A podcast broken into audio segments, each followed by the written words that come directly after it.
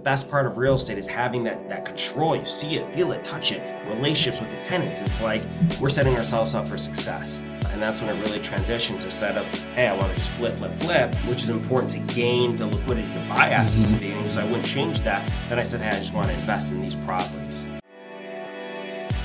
You're listening to The AZREIA Show. If you're looking for quality real estate investing information that you can trust, you've found it. Stay tuned and join the tens of thousands of members that have already benefited from AZREIA, your home for education, market information, support, and networking opportunities that will advance your real estate investing career. Hello, great state of Arizona and the AZREIA family. How are you guys doing today? Today we have a very special guest, but before we get to our guest, we always want to welcome our executive director, Mike Del Prete. How are you doing today, Mike? What's up? What's up? And today we have Zachary Keeps. Zach hails from Detroit, but been here in the Valley for numerous years. He have numerous properties, done tons of deals here in the Valley. So we want to welcome Zach to the show. How you doing, Zach? Unbelievable. Rather great to see you. Like the Midwest energy. Yeah, yeah, yeah. I'm sorry, Zachary. No, I want to make sure I correct you. you, you know, in the Midwest, we like to shorten everything, man. So, so Zachary, kind of tell us about yourself. Kind of give us the background, who you are, how you got started in real estate. Sir. Sure appreciate the opportunity. It's a funny story because I ran into Michael. We knew each other from the past. I ran into him at Costco the other day. I see him buy houses. I was like, bro, you buy houses. You always got to talk to people, yeah. uh-huh. put it out there and connect. So mm-hmm. it's always important to, you know, differentiate yourself and wear the apparel. So again, Thank thanks for the opportunity. Sure. Um, so reverting back to your question, how from the Midwest, I went to business school at Indiana University, Kelley School of Business, grew up in a family of entrepreneurs, always knew I wanted to work for myself. And as you do the research in terms of the wealthiest people in the world, I always say you read the Forbes magazine, you look at the wealthiest people, 90% of them in some capacity are connected through real estate. Mm-hmm. And so I knew that my grandfather had some developments and some retirement centers and things of that nature. My dad has a law firm, my other grandfather's scrap business. So I knew that, hey, I'm going to be an entrepreneur, what I call a solopreneur today. Mm-hmm. Um, and I felt that real estate was the best vehicle uh, for me, leveraging my background in finance, Spanish, real estate, etc. And so there was an opportunity awesome. to come out to AZ in 2002 to do some joint venture with some cousins in the Midwest to start acquiring properties one at a time. And uh, been out here for 20 years and it's been a wild ride with thousands of homes you know acquired and uh, building a portfolio again one brick one house at a time. And we're in interesting times again you know i remember 2002 to 2007 you got some turbulence and now we're back into some more t- what i perceive to be some level of turbulence and we'll get into that later i'm sure. Yeah. it's exciting times and i'm grateful and blessed to be here. Okay. A lot there. Yeah wow. yeah. Very impressive. So so you, I'll just jump into when 20 years ago you came to AZ. So you said you came to do some real estate with cousins. Yep. So okay. I, I came out here as human capital, as we call it. I was the boots on the ground. Okay. They had capital. They had a real estate development company in St. Louis, and so they had a, a lot of ammunition or gunpowder. And uh, I was the the gentleman out there looking and sourcing the deals. So we created a joint uh, venture, a partnership on a 50-50 split. I did all the work, found the crews. They provided the capital, and then we split the profits. At that time, it was just solely flipping. I wasn't holding okay. anything at the time in 2002. So came out, got my license, was solely focused on building key relationships, which is still key in in any business, mm-hmm. relationship based business, mm-hmm. and uh, a lot of REOs some short sales as we proceeded, you know, a couple years later. Then when the market busted, I just went out and started, you know, doing my own deals with outside capital, OPM, other people's money with the same, you know, partnership levels. And then from there, after each divestiture, utilize that capital to build my, you know, my own assets, okay. my own properties. So, getting your firm footing out here in 2002, how did you build those relationships? Where did you go? How did you? Because you're you're new in this space in this area, and you don't know anybody. So yeah, I literally didn't know anybody. I started real estate school and let people know, hey, this is what I'm going to do. You know, I got to manifest it and project it. I mm-hmm. talked to a lot of people. I would I believe money is made in the field, not in the office. Yep. So I went up to the meetups. I went to the AZREIAs. I went to you know anything where there's other investors and wholesalers, if you will. I called all the buy ugly homes house guys mm-hmm. um, so did all that exhausted all the efforts to meet other people that were flipping properties or wholesaling and then when I had more money to deploy than I did relationships, so then we started doing direct advertising. So we started we had a company called One Eight Hundred No Agent, where we advertised cool. on uh, TV and billboards and radio. So then we manufactured our own leads by going direct to seller. Okay. So it was an amazing opportunity to interface with thousands of sellers and offer them, you know, consultative offering, which was, hey, either sell us your house direct, or we're happy to represent you and get you top dollar, depending on your utility, your needs at the time. So we had a solution for everybody. You call us up, one way or another, I'm going to leave with a contract. It's going to be exclusive right to sell your property, or I'm going to buy it. Buy it. And I'd There love to buy it, but if not, hey, here's the numbers. You know, let's do some business. But where'd you get where'd you get that from though? Like uh, I know you have the business background, like family and everything. Like you came out here fresh, don't no Google View, no Google Maps, no GPS, right? Right. I know I was here at that time, so it's like didn't know anybody. So what what what gave you that grit to I got to meet everybody. I got that's I'm, I need to be in the field because you still do that to this day. To this day. you know so and i see that so was it like a coach mentor was it just instinct like what made you just get out there I think it's instinctual. It's like, mm-hmm. hey, you got to, I'm a belly to belly kind of guy, a shake hand kind of guy, looking people in the eyes like mm-hmm. sellers, and it's just building those relationships. I feel you're not going to get a strategic relationship just on the phone. Nowadays, we got FaceTime, we got better Yeah. technology. Right. Back then, shit, there was no Instagram. There mm-hmm. was, you know, maybe some Facebook, but I didn't know deals. No one even knew who I was. Obviously, I'm new to the space and, and Yeah. no marketing. So you had to look people in the eye again, belly to belly up, and differentiate yourself. And I would find containers on the street with crews and find out who's the who's the investor in this property. Hey, let's call them up. Let's do some business. But also networking a lot with the agents. So going to different brokerages, walking into you know mortgage brokers and whatnot, you go. saying, "Hey, I'm new to the space. I got a lot of capital behind me. Let's do some business. Let's. I want to incentivize you. Not only let's be friends, but let's make money together and have a good time." who, who could deny let's do some business Yeah, i like yeah. that I mean, that's it. and, and who can deny? Hey, I, I got capital. I'm ready to put it to work. Right. Help me work it. And also one thing is too is I mean so many people they're so serious in the space. You got to relax and breathe. Mm-hmm. I would say have a good time. This morning I was wearing a shirt. One of my students I, I do some mentorships. Mm-hmm. His name's Tape Albana. You probably seen him around. He's mm-hmm. good. He works with Ray Spencer and those guys.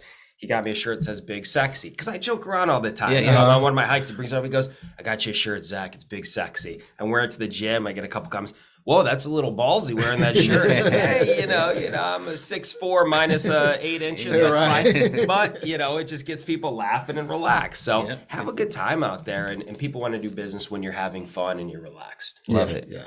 And people want to do business with people that they that they like. Absolutely. You know, and that's the worst thing to be in business with somebody that you don't like because you will always be at odds. So I mean that's a good that's a good stance. So tell us about, you know, and I know I'm going back some years, but that first transaction when you first got out here, how did you know that you was acquiring the right property in the right area at the right time? Things like that. Great question. Sometimes you got to just, you know, life's about risk and calculated risks and chances. I knew that I didn't want to start with million dollar specs. I felt that was too risky. Even to this day, 97% of my portfolio is comprised of lower income things. So I want to target the low income housing. I'm a contingency uh, kind of guy. I always say, in the worst case scenario, if this falls you know flat or i miss the numbers what what transpires if i can't sell it at this retail number? I can always rent it. And what's the rental yield? So i'm always say again what's the worst case i'm going to set myself up for success not failure. So no matter what it'll be a learning experience. Maybe i break even on the retail or worst case scenario i rent it and i get you know a 13 or 14% cap rate which we were getting back in the day because the numbers were so much lower and the rents were still pretty strong based on demand so the first deal was off of Roeser and 22nd Street, Ooh, kind of in yeah. South Okay, Phoenix. South It Phoenix. had a little uh, fire inside with some bums, and uh, you know, got a. It was from an REO agent. I think came from Ruth Miller and uh, Jeff Miller back in the day. You probably know Ruth and Jeff. And uh, called them up, MLS, drive down there, look pretty beat up, kind of estimating numbers, grab some contractors that I met from, you know, the streets.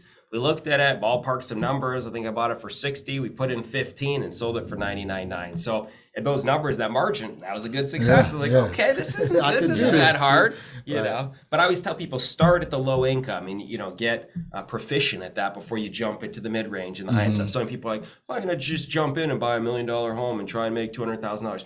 Good luck with that. Right. When that deal falls short and you're using hard money, you're going bankrupt. done, You're yeah. done. So That's true. do deals that you have long term stability that you can stabilize and no matter what happens, you can get a good yield. love it love it all right so that was what when your first deal what year was that Uh, that was in 2002 in the end of August. First acquisition. so you still you so what did what did you notice about that time frame compared to today Yeah, so things were just getting ramped up. That there wasn't first of all, there was not nearly as many investors and Yes. wholesalers. Like Yes. it's crazy. Yeah. everyone you talk to before, you know, there's probably more wholesalers that you know, Yes. jokingly than there is real estate agents. yeah. You know, everyone you talk to back then, I'm a real estate. agent. Oh, what do you do? I'm in real estate. Everyone's in real estate, right? Yeah. So how are you going to make money? How are you going to carve out, you know, to differentiate yourself and, and create a piece of the pie? The difference is today, it's just it's so saturated. It's Mhm. crazy. So you need to bring a lot of value to the table. You can't just be some intermediary trying to take a contract and flip it for three or five thousand dollars because you're not adding any value to Value. that to that chain.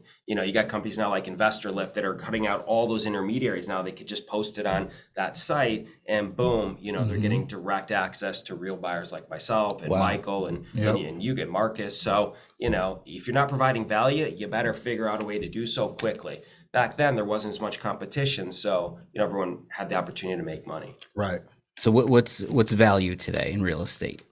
Value Some is hey, examples. you got to have capital. Mhm. You know, you got to have crews to create value. That's what Mm-hmm. I like to say. So, so if I'm buying a home at 75 cents on the dollar, how do I get it to the you know retail value? Well, it's bringing in the right crews. Economies of scale is value. Buying materials and Mm-hmm. sourcing stuff, mitigating the the materials acquisitions and in the in the operations. Because you know there's a lot of delays, right? People are trying to bring in the doors and the cabinets. They're three months out. How do you mitigate that by ordering mass quantities today to fill those homes? Hold. Quartz, granite, all the materials. So there's a lot of bottlenecks. Um, and just not touching the contract, like know the end users, know everybody in the business to, Mhm. to source and um, maximize the value of each deal. Great Okay. answer. Great answer. So how did you go from doing that first one, one off, two off to to really scaling it up? Sure. It's by building the crews, right? You know, I'm I could first one to tell you I couldn't remodel a home myself. You know, I got the right guys to do it, but it's a matter of delegating and it's a matter of um, you know, taking care of the crews to make sure that they're loyal. A lot of times people will poach your guys, but if you treat them right and you compensate them mm-hmm. always fairly and you're always there for them and mm-hmm. you treat people like family, you're going to have a high rate of retention no matter what business you're in.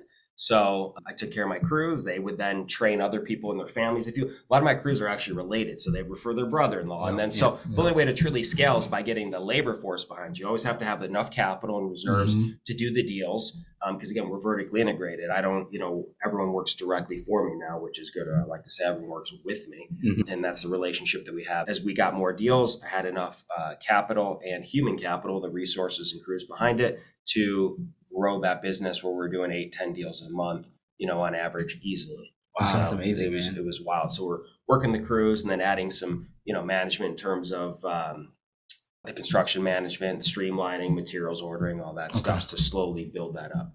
One thing I don't want to gloss over is is finding that first initial crew Mhm. because a lot of people have problems with that. They say, "Well, where do I go and find, you know, a good general contractor or a good crew?" How did you set out to do that?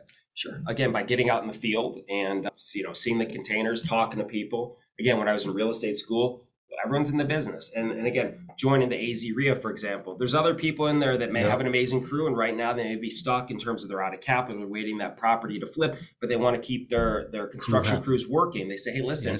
I'm looking for a great crew. I certainly don't want to steal your guy, but I want to work with you. Let's collaborate. When you need something from me, I want to always lead with value. What do you need from me? You want to use my granite guy? You want to use my painter, my window mm-hmm. guy? You want to aggregate resources with me so we can save money together? So I'd say, hey, if your crews aren't working, you've already vetted them and work with them. You know that they're honest. Give me an opportunity to keep them employed. And when you need them back, just let me know and they can go work on your job. So it's always having that open, transparent communication with people. You're not there to steal something. You're there to always add value, which will also help those other uh, investors Mhm. by not having them lure out to you know Yeah. 100 miles away in Vegas where so- some multifamily projects they're going to keep them busy for a year. Hey, let them do this job for this one, and then when I source another crew, we vet other people. My guys are your guys too, so you got to share and, and work together in a synergistic manner. Exactly. a lot of great stuff, man. Just like, you know, I always study like persuasion, sales, and you always get deep in all this. And there's always strategies and tactics and stuff, right? But just being good human, Yep. right? I think just that natural, good person, treat people right, Right. you'll go a long way. Oh, Yeah. like how many years you're in the business now? What Was that 20 years? 20 years, Yeah, Come- man. right- coming up on Yep. uh, coming up on 20 years in two months. Crazy. I started in end of 09, early 10, and very few people we see, you know, Yeah. around today Right. that were around at that time. Totally. People come and go, you know. Yeah. So th- that there's very few people actually from when I started. A lot of the home investor guys are into other businesses. Very few from the very beginning that are still maybe there's some still agents obviously that are in the business Yeah. but in terms of true investors very very few. So it's interesting to see you know the attrition uh, what transpires. But he, the other thing too is going back is what do you do? You always look for a win-win scenario or what i say win-win-win. I'll never do a deal if someone's going to lose. If the homeowner's getting screwed somehow and the wholesaler's treating them poorly i'm out if they're an asshole in some capacity you're like we talked about Mhm. I'm not. I'm not. I have the luxury of picking and choosing Right. which I'm going to do. I'm going to work with good people. So whatever business you're in, if you can always create that win-win, that positive deal, it's not a zero-sum game as I thought it would be in the beginning. Like, hey, I'm going to win, you're going to lose. Lose, It yeah. doesn't work like that. If everyone's winning, then you're going to get a tremendous amount of referrals. More people want to work with you, team up, joint venture, whatever it may be. And that's that snowball effect. Like you said, Mike, when you be a good human, good things will start to come back to you. And that's one of the things that we all always stand on with our contractors is when they're done with the work, pay them. Just Absolutely. pay them, Yeah. pay them, because then they will always want to work for you because they know if I get the job done, then my pay is right there. Yeah. So The other thing too is not only do you pay them, when I talk about you know being in the street, I'm out in the field. So as most people nowadays, you could just sell people. You could Yep. just be you know absent. You could be in the Bahamas hypothetically and run your business, but it's not going to run efficiently because I believe you got to see it, feel it, touch it, the tangibility. But most importantly, a lot of these guys, anyone can pay them money. You're not special by doing Yeah. that. Obviously, paying them on time, but also give them that affirmation of that great work. A lot of Yep. people like to feel appreciated Mhm. go out there, get belly to belly with them, him or her. Right? There's more for a lot of Mhm. female contractors out there. Hey, you're doing an amazing job. I really appreciate this. By the way, let's just take care of this item, this item, because you're there on the spot Yeah. to mitigate those problems. But most importantly, make them feel part of the family and also engage them in terms of, hey, you're the expert remodeler, you're the contractor. Let's assume I always like this question to contractors. It's very valuable. Let's assume you're the investor on this property. You pose that question to your contractor. What would you do What to this home? do? How can you enhance it? What's your vision of this? A lot of times they're gonna have a better idea. We Yeah. think we're the greatest at everything. Yeah. We're not. They're the experts. So work with them and you know enable them to provide massive Mhm. value by leveraging their skills. Yeah. Good point. Yeah. that's that's one of the things that I do. Um, because Mike know I travel back and forth to Chicago quite a bit, and it's not that I have to do it, but I always want to engage the people that I'm working with. So my contractors, they'll be there, and I, hey man, I'm just popping in. I like the way you did these countertops. I like the backsplash. You know, what should we do down here in the basement, so on and so forth. And they take that, like you said, it's that value, and they're like, okay, well, I would do this. Okay, if that that works and it fits within our scope of our budget, let's do it. You take the lead, Yeah. and then they become they have that pride of ownership Yeah. in that project. So, And They like feeling empowered. Yeah, And that goes to this business isn't like rocket science, right? Goes that same thing goes with your agent, right? Your team, Yeah. like building your team. What, hey, agent, what do you think we could list this at? What do you think we should Mhm. do along with the contractor Right. kind of idea? So yeah, man, great stuff. But you made me think along with all this stuff is uh, you said referrals. So how does how is that played building these relationships? Because I'm assuming you have billboards and radio ads running now. I don't have, I spent what's really unique is so what's transpired between 2002 and 2020, I spent zero dollars on marketing.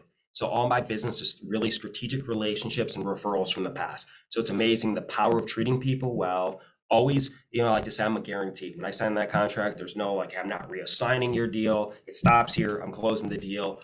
Once you work with me, you never want to work with anyone else. That's a good line for someone else. It shows so much confidence. Like, hey, Mhm. There'd be no BS. There's no retrading. There's no mm-hmm. re-inspections. There's no like, hey, let me bring in my contractor and let's evaluate mm-hmm. this, and then we're gonna beat you up. What you see is what you get, and that's a rare breed these days. A lot of people are always posing and posturing. Oh, I got the money. Mm-hmm. Then they're looking for the next buyer to make three or five or ten grand. They're incurring. They're writing checks, you know, for five thousand dollars.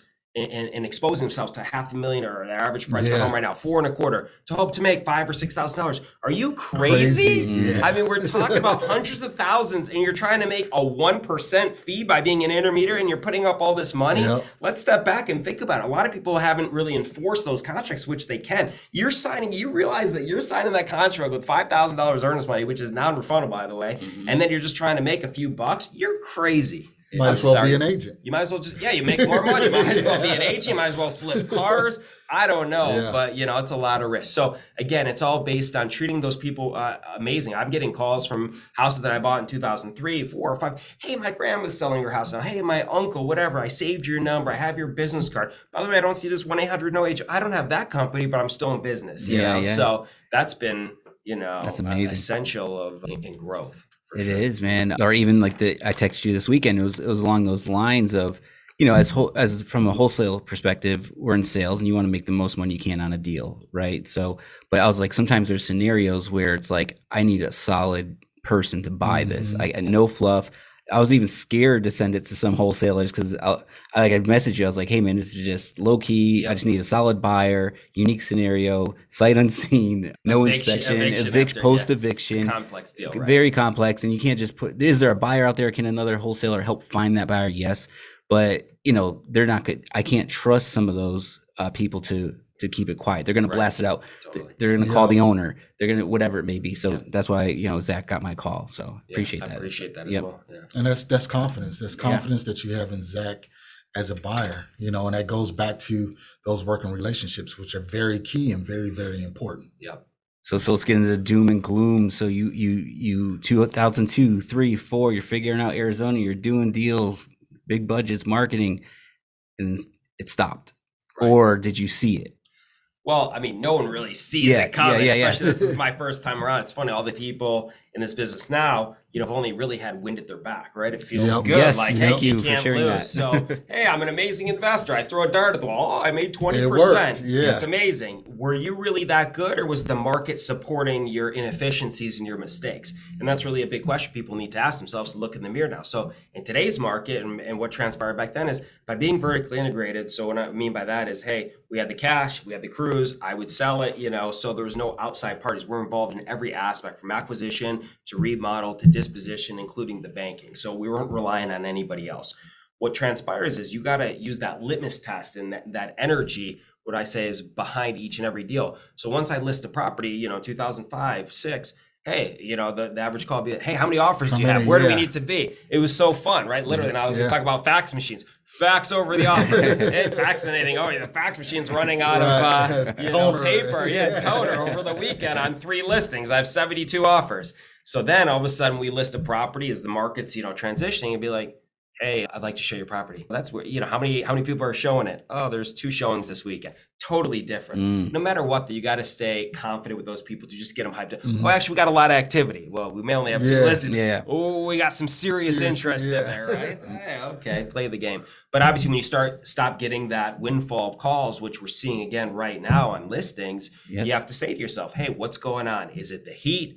Is it the interest rates?" And then you got to talk to your fellow investors. That's why, again, going back, it's so important to network and communicate Mhm. with your colleagues in this space, the lenders, the investors, the agents. What I always like to ask the question: What are you seeing out there? What are you feeling? Mm. So my intuition was, whoa, things are changing. And once you feel that shift, immediately don't sit on ceremony like, oh, I most people say I have to make money. It's my pride. I have to make money on the deal. Cut your losses, sell that deal, and Yep, move on. move If the market's shifting, you could do what's called dollar cost average. You sell here at the top or what's remotely close to the top or perceived top of market. And then as the market's feeling that that supply chain is growing, then you could buy that, re- reacquire that same asset at, you know, pennies on the dollar Mm-hmm. and be better, especially in a long-term hold. So don't sit on ceremony, just say, oh, you know, I have a perfect track record. Yeah. Hey, listen, you're better off taking either a small loss or if you can transition it into a rental and hold off, great. But if you can buy that same asset at 80 cents on the dollar and sell it at 95, dollar cost average. So it's Yeah, important absolutely. to really communicate with everybody in the space and feel that energy, feel you know the the tangibility to how many offers are you getting. Well, what do you call the other agents and where those assets are at? Are you under contract? Are you doing open houses? Do you have anything going on? Mhm. Yeah. You know, if they're not getting anything, what's so good about your product? Property, You know, yeah, especially in the same subdivision, new construction. They're all the same. if they're not yeah. selling theirs, what are you gonna have this magic twinkle in there? You gonna provide cocaine for the buyers on the side? of it? Right. Come on now, you know, let, let's be real. Love it, man. That's why I love having seasoned investors on the show. So if you're out there, you're new or listening, or like Zach put it, the wind you've been riding the the wind is pushing your back, which has been for what, how many years? Sellers Uh, I'd say, market yeah, for uh, 10, 12, 12 almost years. 12 years, 12 Yeah. years. So just, and that's why I want to talk. Like I brought that question up about you know how did it feel or what happened because not everyone experienced what we went through, right? Right. So and I think it, learning from others other people's uh, experiences is great. So anything else you'd like to share, like just because we can't predict the future, what's about to happen, but we are noticing the low more inventory. Yeah. still hot right? But it's like less showings and all that. So th- that is a similar dynamic. So is there anything else you want to share to the people that have been ri- riding the wave Absolutely. Like I said, look truly in the mirror. What is your true game plan, right? Some people forget about what's your mission. For me, I'm happy to own the assets long term. I, I'm a contingency guy. So a lot of times on my exits, ask yourself, if you don't sell it, are you happy to hold that asset? And is the capital behind you right now? Will that enable you to hold it? What type of yield? Will you have positive cash flow, break even, or negative? based on the rental market today and the money behind you. So if you sense that shifting, immediately try and get some long-term more strategic debt on there. Get out of that hard money, mm-hmm. get into a long-term loan if you can if you want to happily own that asset. I mean, my I'll say put it on there. I think in 18 months we'll see some rates drop again. I think we'll see especially that low income stuff rise again. So the question to yourself is do you have the staying power to mitigate the volatility we're about to see or we're seeing right now in the market. It's like you're on the boat and you've been sailing and it's beautiful mm, skies. Yeah. Did you anticipate the rain? Did you anticipate these big, you know, waves? Yep. So, you know, do you have we enough food? Do you have enough water? If you capsize, do you have a life jacket? jacket, so, yep. where is your life jacket? What's your exit plan? You know, it's like riding on a plane. Where's the exit row? Great. How quickly can I mm-hmm. jump over that old lady, get out of here? Can I be the first one out? Yeah. So you really got to just figure out what's your short-term strategy, what's your long-term strategy, and no matter what you do, are you planning for success and, and what's your contingency plan? You, you think they'll? You think we'll see a 40 year mortgage? I mean, they're talking about it. Have you I heard mean, that? Yeah, I've heard Yeah. that 40 year AM. I mean, we're seeing you got to do something Yeah. to lower the payments. I mean, they're always coming up with some unique stuff. You got to do something to stimulate the market. So, hey, I welcome all that stuff. Yeah. Oh yeah. You know, the other thing too is getting learning strategic financing. So, you know, what are the variables you can do as a seller? You can provide all of a sudden, hey, don't be sit on ceremony, incentivize people. One, most people again today are still offering 2% or 2.5% to the agents. Incentivize the damn agents to make sure that they're bringing the buyers. Yeah. If I'm an agent, I'm going to look honestly and say, hey, what's the co-broke on here? Oh, 2%, 2%, 2%. Oh, this guy's offering 3%. Oh, and a $5,000 bonus. Your first price concession on that big deal is going to be 10 or 15,000. Incentivize the agent to bring their clients over there. You'll have a greater rate of success. That's true. Number two, you can buy down the rates for the buyers. Yeah. Instead of dropping 10,000, give them 5,000 to buy down the rate. Now it makes it affordable to them. Maybe offer a lease purchase, maybe seller finance, and make sure you abide by the Dodd Frank Act. So make sure that you're versed in all the different strategies, again, contingent wise, to get yourself out of um, that asset if that's your game plan. Very true. Very true. Great. It's those strategic alliances and knowing how to dispo that property that Yeah. you hold, you know, Yeah. versus just saying, hey, let me just throw it out there and see if I can get max dollar on it. Hey, maybe I have to do a concession. Maybe I have to pull back a little bit just to make sure that I get out of this project. For sure. I'm seeing that those bonuses. I noticed that this weekend. I was like, oh, that's new.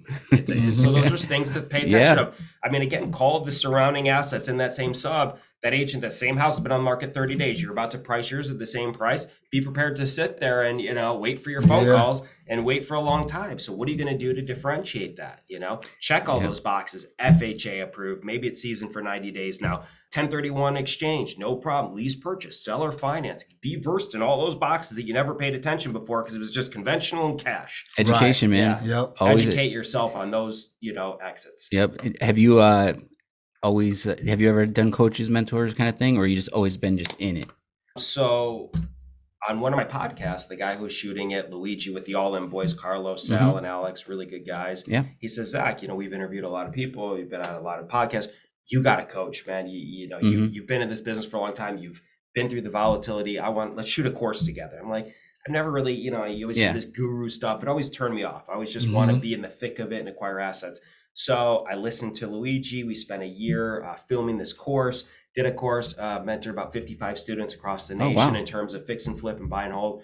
Very, very Yeah, I remember. So you you're blowing. You're you had a lot of spend on on those ads. So I joint venture with the New Reach uh, Yeah. guy. So they put out, you know, the capital. I was just focused on the coaching and hmm you know the students. Some of my students now are making a million dollars a year, seven figures, in just you know very short period of time. So Flipping, landlording, or uh, all of the above. Love yeah, it. a lot of them are holding. You know, I tell them, hey, find those cherries, those amazing deals. uh, Keep them for yourself, especially if you're doing direct Yeah. to owner. Why would you wholesale that? Retain that for yourself. Cherry pick those amazing deals for your long term holds to get that Mhm. long term annuity of income. Again, as a wholesaler, as an agent, you're only as good as your last deal. For me, why I built my portfolio of, of over 200 homes, I'm blessed. I can let that, regardless of the volatility of the market, let's say it goes down 10, 20, 30%, I'm still good. My Still. basis is going to be far less than that. Most importantly, it's about the cash flow, letting those assets work. So there's a lot of gratification in that coaching, but it does take up a lot of the time. You know, you always Mhm. want to over deliver. And I'm a FaceTime kind of guy or get with the people. So I probably missed, you know, millions of dollars worth of deals. But your legacy is about, you know, instilling and coaching Yeah, and mentoring people help. to change the trajectory of their families. So that's irreplaceable. And I wouldn't change it for the world. Great, man. it's Great, amazing. great. Amazing. All right, well, let's take a brief break, hear a word from our sponsors, and then when we come back with Zachary, we want to talk about how you transition from flipping to holding a lot of the assets. Are your real estate dreams on hold? With work, kids, everything else going on, time is limited. Most days you feel like the world's on your shoulders. You might even say to yourself, if I just had someone to lean on and push me in the right direction, I know things would happen quicker. Well, then you need to check out the Deal Finders Club, a community of investors eager to close more deals, sign more contracts, and just get ahead in life. The DFC provides weekly coaching, thriving online community, and all the education you need to be confident. DFC is your fastest path to closing more deals. To learn more, head over to azdfc.com. That's azdfc.com.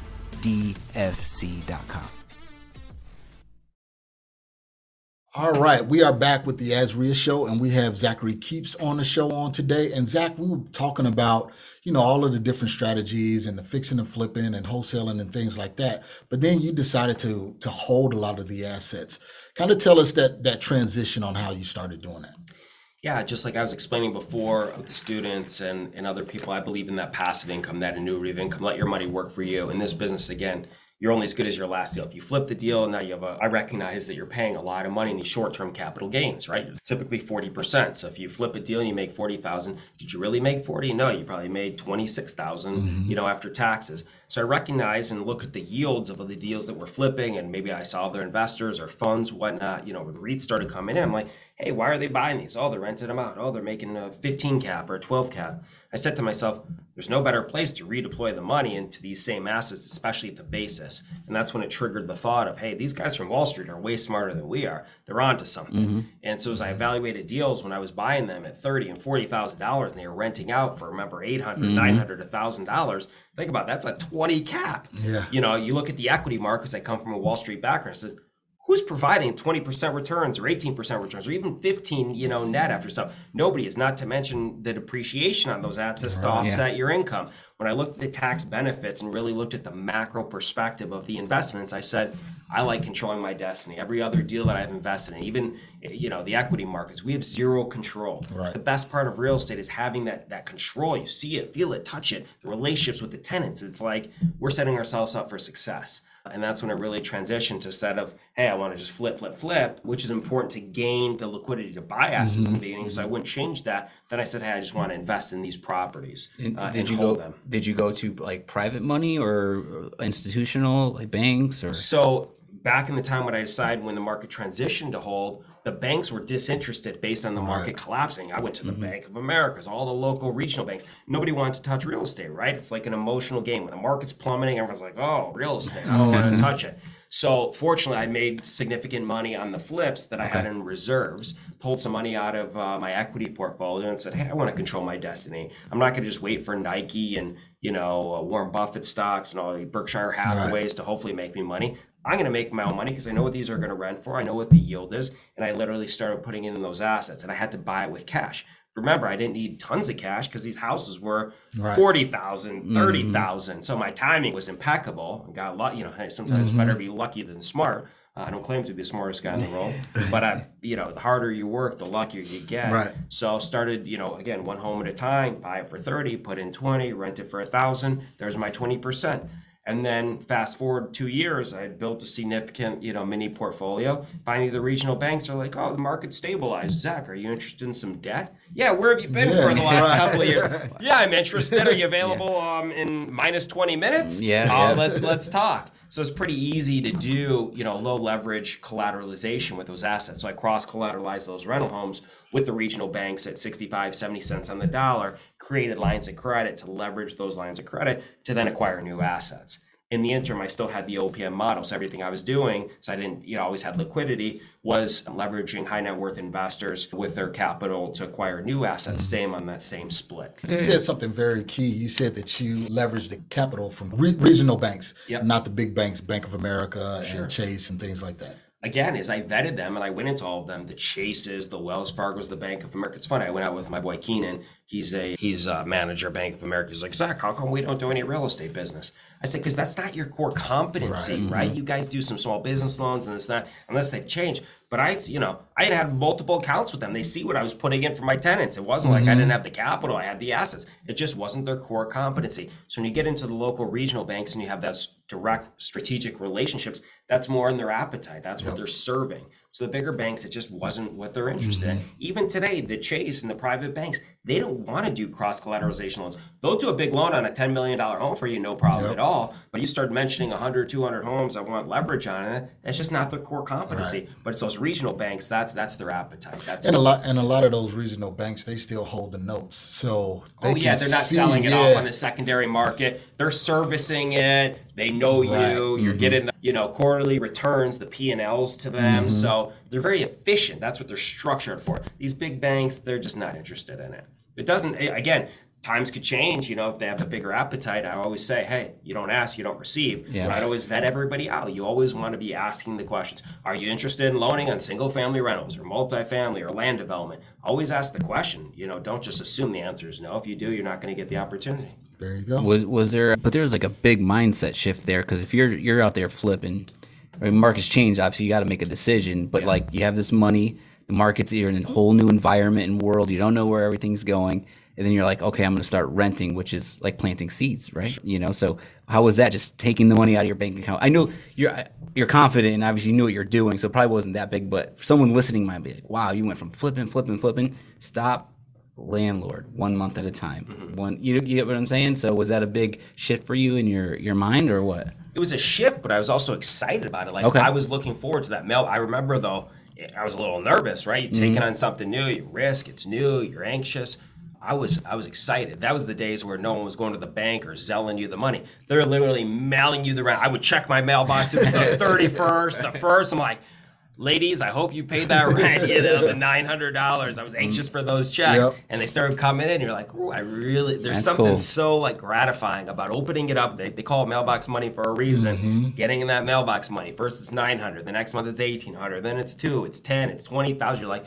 "Ooh, This is amazing. Yep. I like these dividends, and I created this. Again, talk about gratification. Mm-hmm. Like cooking your own meal versus going out to the restaurant, right? You can go sit down. You don't know what's going on behind the scenes. If you're cooking that meal, you know what you know oils you used, how healthy it is, and then you get that gratification. You and your gal, your boyfriend, girlfriend, whatever. There's something just you know extremely gratifying about knowing you created that. and you probably hear this a lot so if if you're if you are in the business and you comp properties you see zach ventures when you're comping all the time so Yep. i always see your name man Yeah, I hear it all the day. I get the Instagrams. Oh, another Zach Ventures. Yeah, Brother. yeah. What'd you pay for this? I'm like, one? who is or they this? say you stole this house. I said you're forgetting something. I buy an assignment, so whatever you see in the tax record isn't what I, I paid. paid, right. So don't don't think that hey, if you want to sell me at that same price, I'm a buyer. Yeah, You yeah. know? But honestly, you can mark it up twenty or thirty thousand. I'll still buy the asset. Just transparent. love it love it awesome man So else what? So for for a new person getting into the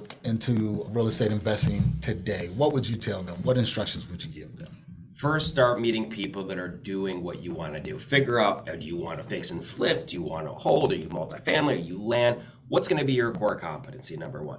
Once you've addressed that question, surround yourself with people that are doing what you want to do so you can learn from them. It's like going to the casino and learning blackjack, right? You're not going to learn by putting your money on the table right away and not know the rules. Learn the rules of the game, learn what you're doing, simulate it, play with your friends, pretend you're the dealer and the player and the player and the dealer till you feel competent. Then once you do, start at a low level table. Same thing in real estate. Go around the people, show up to the AZREIAs and these other investment seminars and find the right people or get yourself a mentor to teach you exactly what to do. You got real money on the table, investing five or 10 or 15 or 20,000, whatever it is on a mentorship. And a lot of that stuff's free, by the way. Go get all the research on YouTube and Instagram and find the right people emulate what they're doing, and then get out there and start buying. But don't buy complex projects as you start. Buy with what I call simple cosmetic remodels. Don't start getting into, you know, additions and crazy permits and stuff. Do the simple lower income stuff so that you can incrementally build your skill set and then grow on, uh, you know, into a scalable business. You know. Love it, man. Wow, a lot of great information, man. Yeah, yeah. Good conversation. kind of one last question, kind of wrapping up here, and I always like to dig into this. So, Zach, you said you started with like the lower income, mm-hmm. bottom market, bottom of the market properties. Is that still your core competency, or are you doing something different? No, absolutely. Obviously, as you have your your net worth grows and you can take on more, risk, risk. over mm-hmm. time, it's still my core competency. I'd rather own three four hundred thousand dollar homes than one one point two million dollar home any day of the week. However, you pose the question, and the answer is yes. I've gotten into some higher end stuff because I have that ability. I can I can incur mm-hmm. that risk today. So I've done a couple, few million dollar homes, remodels and flips. Those aren't good holds unless you're in some crazy, you know, Airbnb business Right. that it's going to give you. I have a buddy that does it, and he's making you know seven figures a year on three multi-million dollar homes, but he's incurring a lot of risk. If the market shifts hypothetically, and he has to sell for some reason, or he's got the wrong leverage on it, he's going to have a problem. Right. But I know he's got good strategic debt on there, so he can weather the storm, and he's still got high demand for what he's doing. But I'm building, you know, a seven million dollar spec right now in Paradise Valley. I've done, like I said, a couple other stuff. But I was a contingency plan, right? If that if that shits the bed, if you will, excuse my mm-hmm. language, yeah. then guess what? I'll move in there. You know, probably. It's gonna be a beautiful home, or I have a really nice Airbnb. But I can I can stomach that risk, so that's Right. okay. Good for you. But I certainly don't recommend that for somebody jumping into the business. If you have enough assets to support that debt, and uh, you know, I also love the design aspect. I like enhancing these neighborhoods. So for me, it's like I'm still having fun. Fun. I brought in another designer recently. I love the engagement, the synergy with it, building the team. Every house is unique and special in some way, and we want to maximize that. And that's one other good point: is the market shifts, you got to be better than everybody else. So you know, spend the money to make the money. The days of these hotels aren't going to work anymore. Yeah. You got to do a nice remodel. You got to stage it. You got to pay the commissions, but put in the work and make it beautiful so it appeals to the emotions of buyers and or renters. So you'll get a premium for rent, and you'll be the first male or female to dispo that property because you did a great job. And you're mm-hmm. going to sell with good branding and good confidence. So now's not the time for shortcuts. Now's about going the distance and make it beautiful for longevity, durability, branding, so you can continue to do what you do in a volatile environment. So true that staging's such a key, man. I need to strap that in real quick. If you didn't hear that, that helps so much. We had like a little 600 square foot house in the Pierson Historic District. No showings because it's so small. It's such an awkward Yeah. space. You you gotta mm-hmm. pull out these these stagers, man. It's very important. Cool. Yeah, that's one of the things with staging. I actually had an agent that's doing a listing on one of my properties, and he was like, well, "Why do you spend the money to stage? You know, in this market, you just put it out there." And I said, "But the market is shifting, it's changing. You have to be able to." Give that visualization to people when they come in through the door especially you know it, it may sound like a cliche but the women is normally the buyers so when they come in and they can see all right the living room is here this is how you set up the kitchen this is how you set up the dining room then it's easy for them to see themselves in it. But when it's an empty shell you know it's, it's kind of hard for them to visualize that so staging is always a benefit in my book It's like a new build. Right. Like, and, you know- guess what? For whatever reason, you're way over budget and you put all the money in the property. Virtually stage. You can virtually Yeah. stage Yeah. for fifty dollars or seventy five. that's true. At least they get the visual on there too. Yep. Yeah. But I'm a tangible guy. Put the furniture, in, me make it feel good, and let's go. But again, do the best that you can do with the budget that you got. there you go So speaking of tangible, how do people get in touch with you?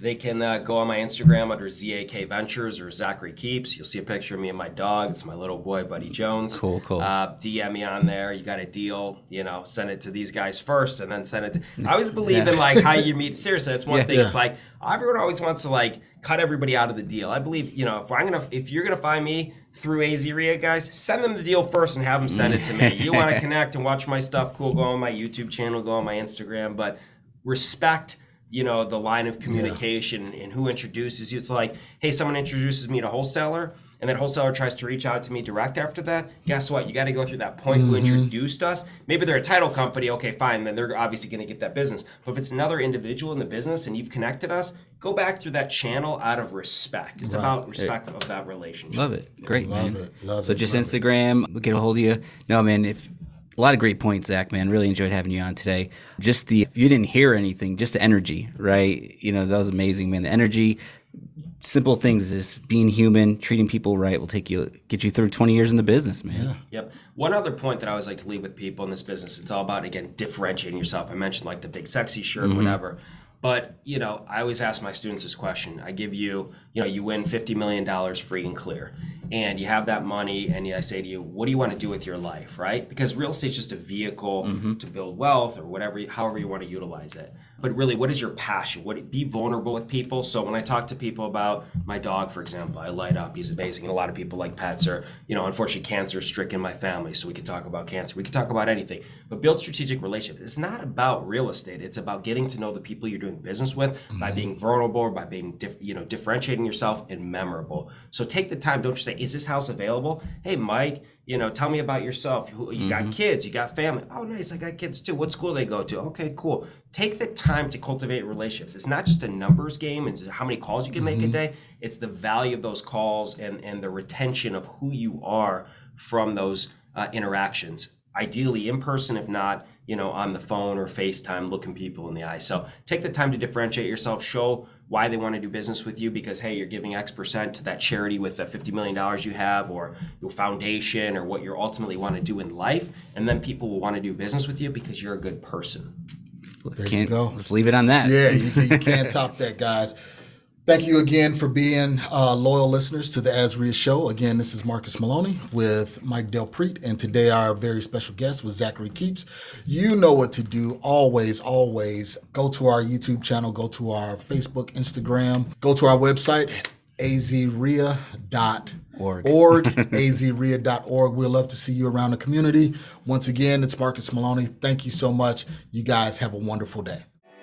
Thanks for listening to the AZREIA Show with your hosts, Marcus Maloney and Mike Del Prete. We hope you enjoyed this episode. If you found this information valuable, head over to AZREIA.org and learn more about our community.